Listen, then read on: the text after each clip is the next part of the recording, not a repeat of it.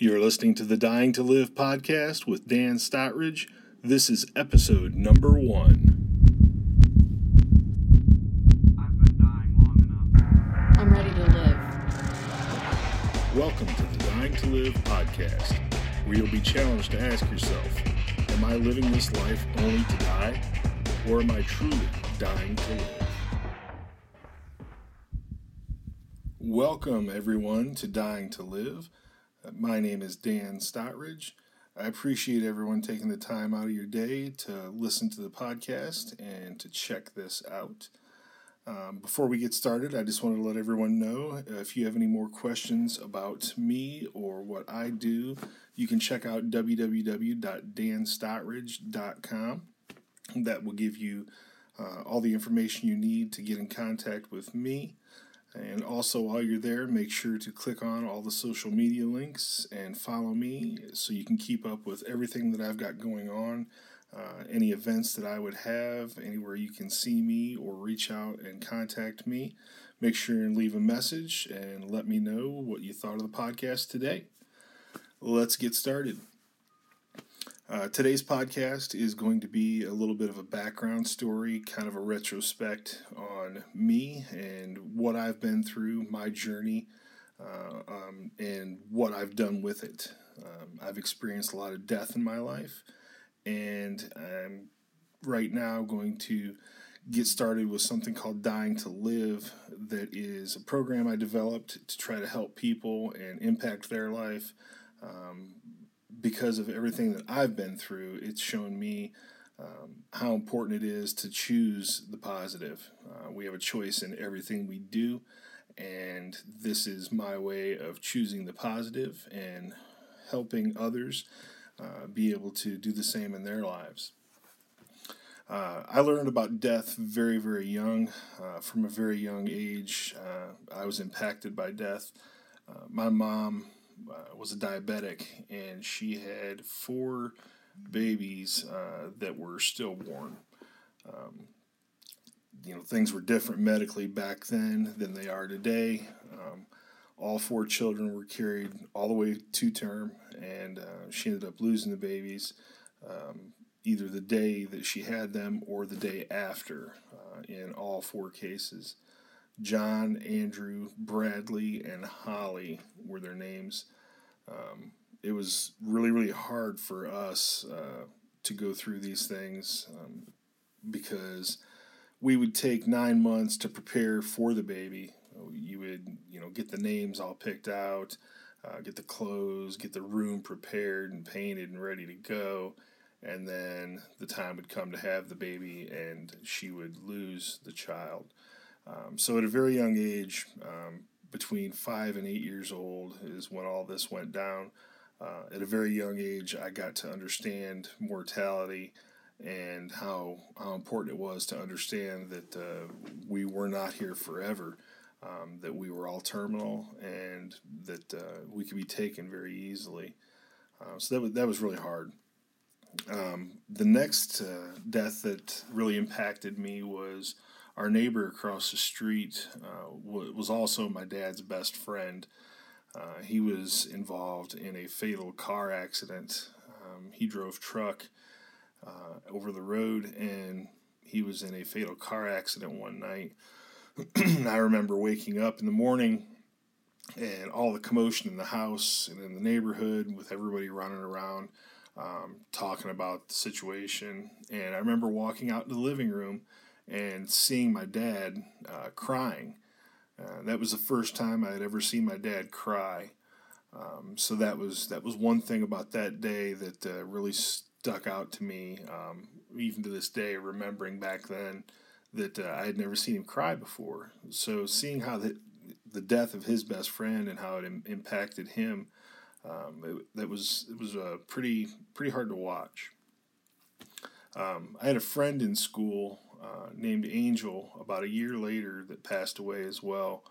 Um, we were on summer break and he was swimming at a, a local spot um, in our hometown on our summer break and he had drowned. Uh, he had gotten caught up on something under the water um, in the quarry that we were swimming at, and he drowned. Um, so that was another one that was that was really hard for me to deal with. Um, being so young and, seeing this, um, seeing the family um, of his, and knowing that uh, they'd never get to see their son again. Um, you know, all the other kids were doing their thing on summer break, you know, out running around, playing, riding bikes, doing their stuff. And here I was sitting at home thinking and, and internalizing all of this and trying to make sense of how my friend could be gone and how he would never be back again. Um, just you know this this constant thinking about death that uh, had been plaguing me from from such a young age. Um, a few years later, uh, in junior high, um, just to give you an idea about my grandpa, um, number one, that was the only grandparent I had um, was my grandpa Andrew. Uh, he was the only one that we had in my life. Um, he lived with us for a short time. He had tuberculosis, which was a lung disease. Um, so for a brief time, he lived with us, so we could we could help him out and take care of him um, until the uh, the disease started getting worse and uh, his health really started going downhill. Um, he wanted to move back to Pennsylvania, where he was from, uh, and live with his sisters um, to to finish out the rest of his life. So he he moved back there. Um, when it was, I think eighth grade for me, he passed away. Um, and this was something that just totally turned my world upside down. Um, the only grandparent I had, uh, seeing him, you know, go from such a strong person uh, to begin to wither away because of this disease, and then eventually be gone, um, it was it was just horrible, horrible situation for me. Um, all my other friends, you know, would talk about their grandparents. You know, they're going to spend the night with grandma and grandpa this weekend, and grandpa's taking them fishing or doing this or doing that. And the one grandparent that I had had just passed away. So this was this was really hard. Um, after that, that was really the last time I had to deal with anything until later on um, in my life. So from junior high until uh, I graduated, I didn't have any more uh, major deaths that uh, that happened in my life, but it still haunted me. It still plagued me. Um, the constant thinking and, and worrying uh, and wondering uh, about death and, and, what what happens, you know, when we die and, and why. Uh, why does why does these things happen? Uh, you know, to people when they're so young, or to people that don't deserve it. Um, just a constant questioning and wondering of why um, kind of shaped and molded uh, the person that I was all the way through high school. Um, I met my wife uh, in 1993. Uh, 1996, we got married. Um, and then in 1997 um, is when my dad died. Um, just to give you an idea of the relationship I had with my dad, um, my mom was the one that worked in our, our home. Uh, my dad was retired. Uh, he was retired um, the whole time that, that I knew my dad. So we spent a lot of time together. Uh, every morning at 5 a.m., we would wake up, go have our coffee out on the front porch swing together, um, and just sit and talk. Um, I had a lot of good conversation with my dad, really got to uh, uh, enjoy some good times with him we went fishing. We owned a boat. We'd go out on Lake Erie, go walleye fishing, perch fishing, and stuff like that. Um, he owned a lot of antique cars, so I would help him work on the antique cars um, and you know different things around the house. Um, spent a lot of time together, so we had a really really tight relationship. Um, my wife and I got the phone call in '97. Uh, it was June that uh, my dad had a stroke. So we rushed to the hospital, um, get there, only to find that uh, the whole left side of his body um, he, he's not able to use. Um, it, it was very difficult to see my father that way. Uh, you know, someone that's been so so prevalent in my life, uh, now laying in a hospital bed, uh, unable to use the left side of his body. Um, he was trying to say something to me. Uh, the only thing I could make out was the word Danny. He kept trying to say something, and I couldn't understand anything he was saying. And I became very angry. Um, I ran out of the room, uh, went downstairs to the hospital. I remember going outside. Um, there was, you know, lots of people around. I just remember screaming, uh, punching the wall, uh, just being very angry, not understanding why why is this going on? Uh, you know, the one person that uh, is most impactful in my life uh, is having to go through this, and I just didn't understand. Um, I've never, never in my life had to feel so much anger all at once. Um, went back upstairs, uh, talked to the doctors and the nurses, and they basically explained that uh, he uh, he wouldn't have long to live. That he had internal bleeding in his brain, and uh, it, it, didn't look good. And several hours later, he passed away. Um, this was this was probably the uh, the most difficult thing I've ever had to go through. Uh, was was my father's death. To to see how it impacted everything in my life. He was uh, the hub of our family.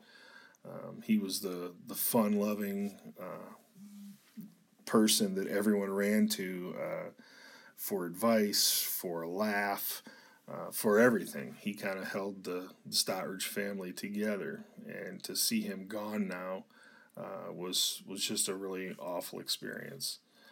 Um, one thing that I will tell you is when you go through these traumatic times, uh, a lot of you will probably, you know, connect with this that sometimes you remember the weirdest things.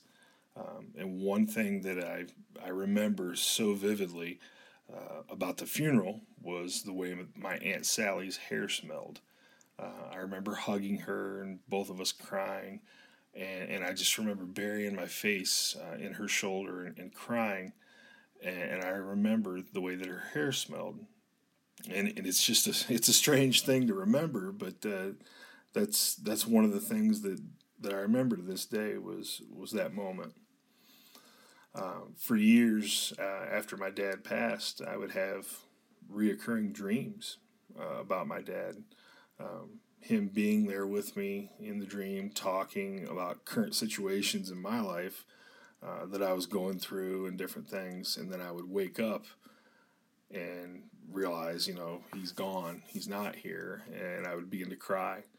Um, and th- this was something it, it, was hard for my wife to deal with because she she didn't uh, didn't understand you know what I was going through didn't understand um, you know how I could be feeling these these things and and to be having these thoughts and these dreams every day for years. It, it was really hard. Uh, it took a toll on me and uh, it took a toll on our marriage. Uh, my wife's a real strong woman, and she's always been there for me, and uh, it uh, it was really hard for her to see me uh, just in this downward spiral.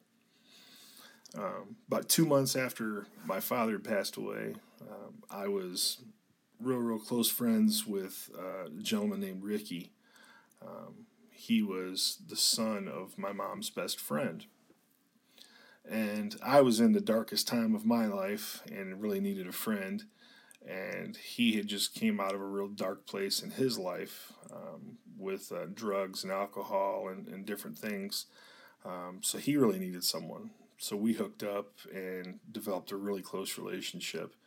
And we began talking. And every Saturday, we would go downtown. There was a local restaurant called the Poman's Cafe and we would go down there and uh, sit and talk over breakfast and um, you know pray with each other and, and, help each other through these situations and just try to make sense of life.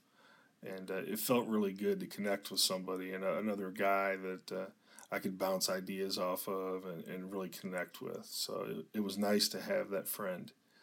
Um, we worked together at the same factory, and uh, one morning I went to work, and Ricky wasn't there yet.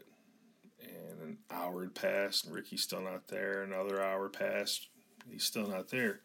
Uh, so on my first break, I called my mom to find out uh, if she had heard from from her friend what's going on with Ricky, and come to find out, uh, he died. He was murdered in his sleep the night before. His uh, his past was a rough one. He had a lot of a lot of bad things that he was into, and uh, his past had come back to bite him. And now, the one person that had helped me through the darkest time of my life was gone. Uh, the one person that uh, that I had reached out to and finally opened up to a little bit was gone, and this was this was just like ripping the scab off of a wound. Uh, I felt everything that I felt when my dad passed. It, it all just came rushing back. The anger, the hurt, the questions, uh, wanting to understand why and how this could happen. And uh, it was it was really really another dark time in my life. Um, about two years later, um, my mom had passed away. She was diabetic, and she had a lot of complications through through the diabetes for, for a long time. Uh, amputated toes and different things of that nature. Um, so she was she was in a wheelchair, um, and she had a hard time getting around, and she had quit work and went on disability, and we'd spent a lot of time with her. Um, I was never real close with my mom when I was young, but now, um, you know, now that I'm older, I'm married, uh, I've got two little kids, um, and I've got my mom that uh, I can talk to. And I realize, you know what? I need to take this time. I need to take take advantage of this and, and spend it with her. So we would spend as much time as we could with her. Um, you know, when I was at work, my mom would uh, be at home and my wife would take care of her. Um, they would go shopping. My wife would take her out and do different things with her and, and really spend some time with her. So uh, in that year or so before she passed, we'd gotten pretty close. Uh, we got to spend some time together, and it was it was really nice. Um, through the the diabetes and the complications that she had, um, she had developed a staph infection in one of the amputated uh, toes, and it had spread through her legs, and uh, it had gotten pretty bad. The infection was was really taking over her body. Um, they admitted her to the hospital, and uh, one thing uh, led to another, and it just kept getting worse. And she ended up on life support. Um, and one thing I remember through many conversations with my mom um, was that uh, she did not want to be on life support. Um, my sister and I had, had discussed it, and uh, we were to make the decision that we had to take her off of life support. Um, so we we had to do that. Um, the doctors told us that uh, you know once they stopped life support, that it could be a few minutes, it could be hours, could be days, um, but that she wasn't able to live without it. So they, they went ahead and t- took her off life support, and uh, we left the hospital, get out to the car, and start driving away, and they called us on the cell phone to let us know uh, that she just passed away that quick. Um, and it, it, it, really hit me pretty hard. Uh, we stopped where we were at and just sat there and cried in the car. And I remember, um, just like the, the situation with my Aunt Sally's hair uh, from my dad when he died, something else stuck out in my mind with, with my mom's death. Um, the song by Linkin Park, In the End, was playing on the radio. And that's something I'll always remember. Every time I hear that song, I, I go right back to that moment. And those of you, you that have been through things like this, you, you understand when, when you have these traumatic situations, um, how a memory like that can just take you right back, rip the scab right off of everything, and you're right back in that moment again. And that's how it was for me. Um, after uh, after mom had passed away, um, it was just me uh, and my sister left from the, our immediate family. Uh, we were all that was left, and uh, I wanted to make a cognizant effort to make sure that I tried to maintain a relationship uh, with her. You know, so uh, we would go up and visit her. She lived in Michigan, and uh, I, I, would go up and see her and uh, let her spend time with the kids and uh, try and get get as much quality time with her as I could because I, I knew how fragile life is and that uh, you know we wouldn't be here forever and she's all I've got left uh, in my immediate family. Uh, my wife's sister Wendy, um, she was very very very close to us. Um, she never married, um, lived at home uh, with mom and dad. Um, she was a receptionist uh, at the, the church that we all attended. Everyone knew Wendy. Everyone loved Wendy. Um, she was a huge part of all of our lives. Just such a bright spirit, such a such a, a light uh, in, in, everyone's life. She was uh, so impactful to so many people, uh, from the kids that she taught in Sunday school, and the classes that she taught, and the different things that she did at the church, um, to me and my wife and our children all the nieces and nephews. She was the favorite aunt. Um, everybody loved Wendy. Uh, she developed this disease called scleroderma, which, if you've never heard of it, is an awful, awful disease. It uh, it basically turns your organs uh, hard, and and you you begin to wither away from the inside out. Um, and it's not a quick disease either. It, uh, it happens over the course of a couple years. Um, she developed this disease and eventually uh, had to be put uh, in a nursing home. Um, it was it was really hard to see someone that was so full of life uh, be put in a situation now where their life was being withered away. Um, all the weight that she had lost, um, you could just see the life being sucked right out of her. It was it was awful to see such a such a beautiful person be be taken so slowly and systematically by a disease like this. It was it was really really hard. Um, when Wendy passed away, my wife's mom uh, looked at me and she said, "I refuse to let Wendy's death destroy our family." And I walked away and I said, Well, we'll see. And, and I know that sounds cold, but that's where I was at. That's, that's how I felt.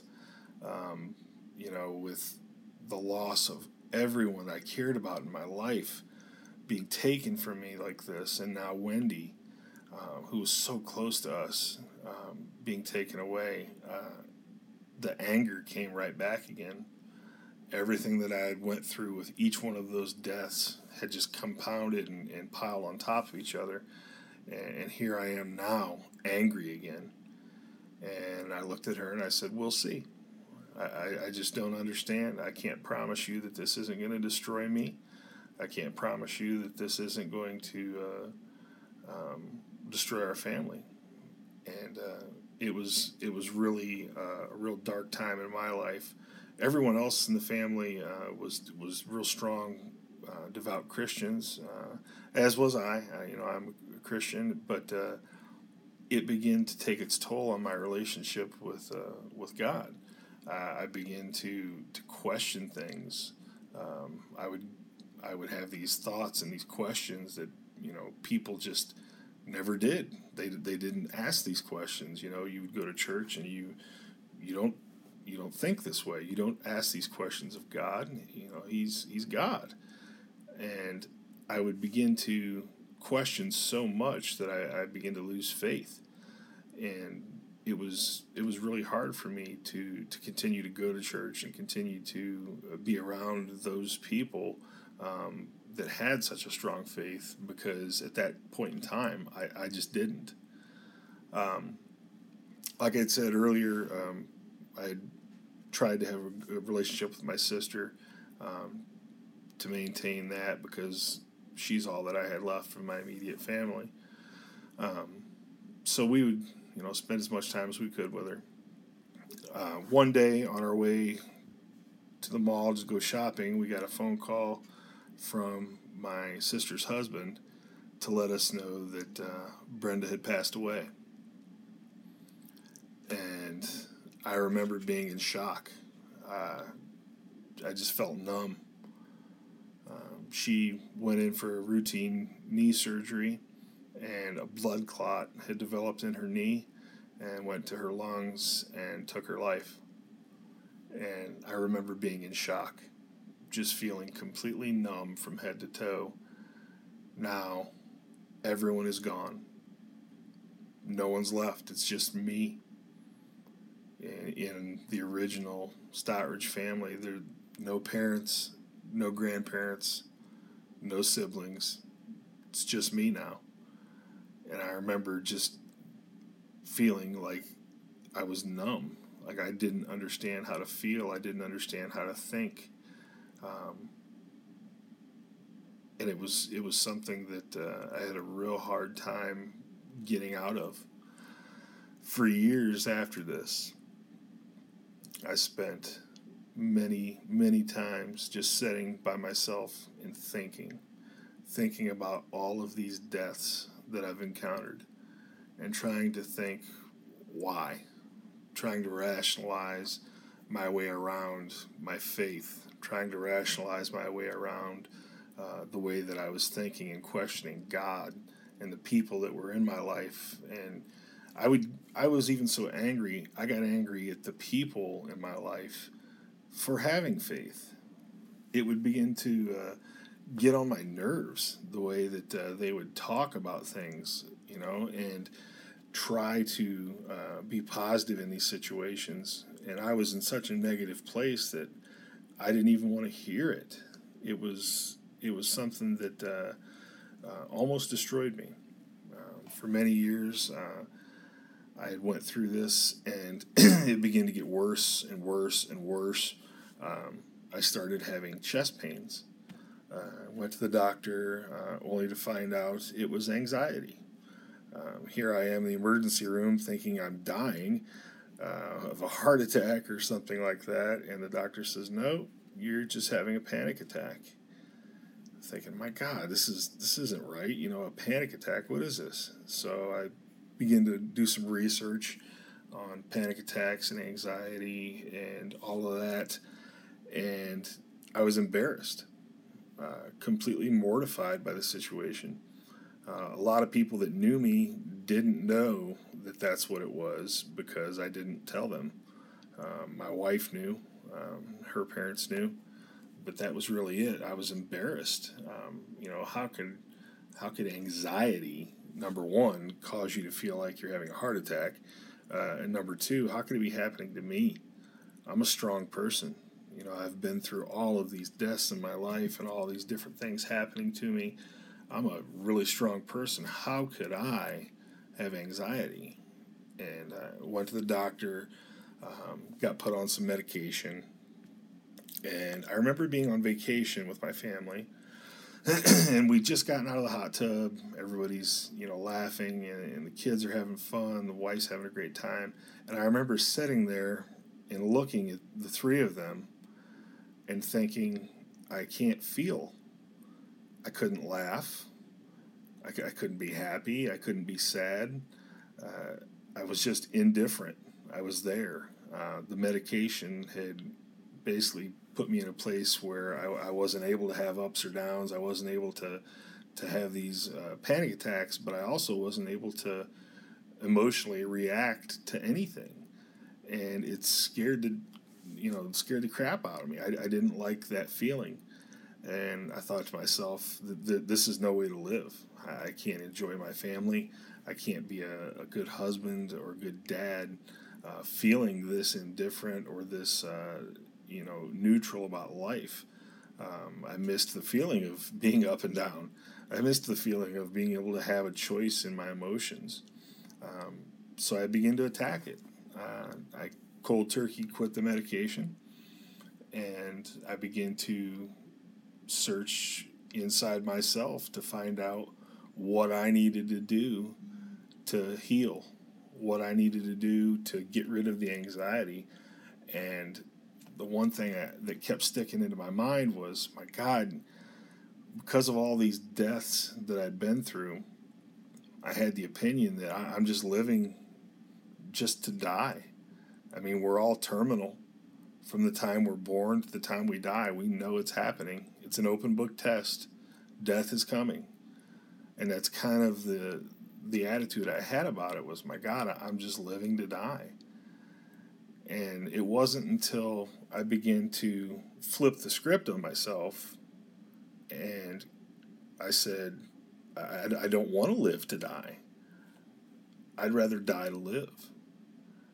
And it wasn't until I changed my thinking and, and turned it around in that aspect that I was able to heal, that I, I was able to let go of some of the pain, let go of some of the anger uh, that I'd had for all the years going through these situations.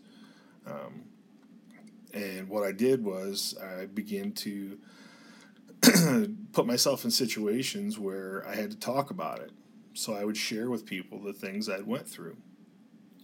Um, my entire life, I'd worked uh, in a factory uh, or a warehouse uh, or a job like that, and I'd always told myself I would never be any more than that. I would never be any more than just a normal laborer or a grunt. And I basically put a cap on myself because of everything.